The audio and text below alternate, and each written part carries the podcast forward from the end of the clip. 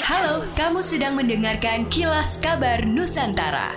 Podcast persembahan KG Radio Network menyajikan berita harian yang mengangkat keunikan dari berbagai wilayah Indonesia. Kilas Kabar Nusantara dapat juga didukung oleh pengiklan loh.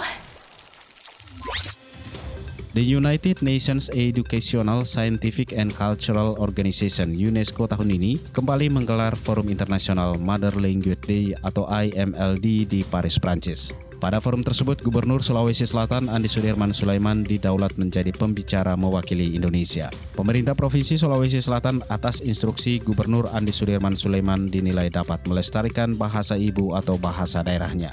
Andi Sudirman yang tampil mengenakan baju daerah jas tutup lengkap dengan sarung dan songkok red cabone pada acara itu menyampaikan Indonesia kaya akan bahasa daerah.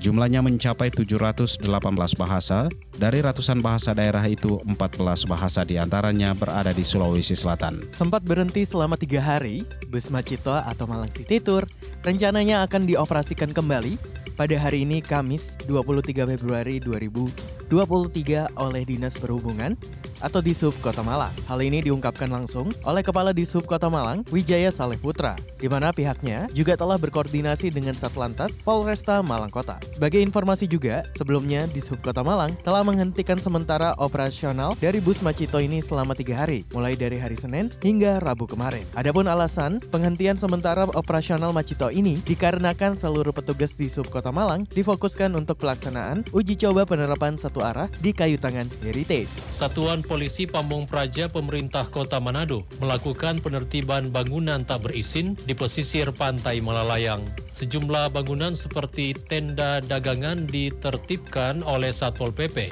menindaklanjuti surat peringatan ketiga yang sebelumnya telah diterbitkan. Richard Linelean, Kabit Perundang-undangan Satpol PP Kota Manado, mengatakan penertiban telah dilakukan sesuai dengan SOP berupa pemberitahuan lewat SP 1 hingga SP3. Demikianlah kilas kabar Nusantara pagi ini.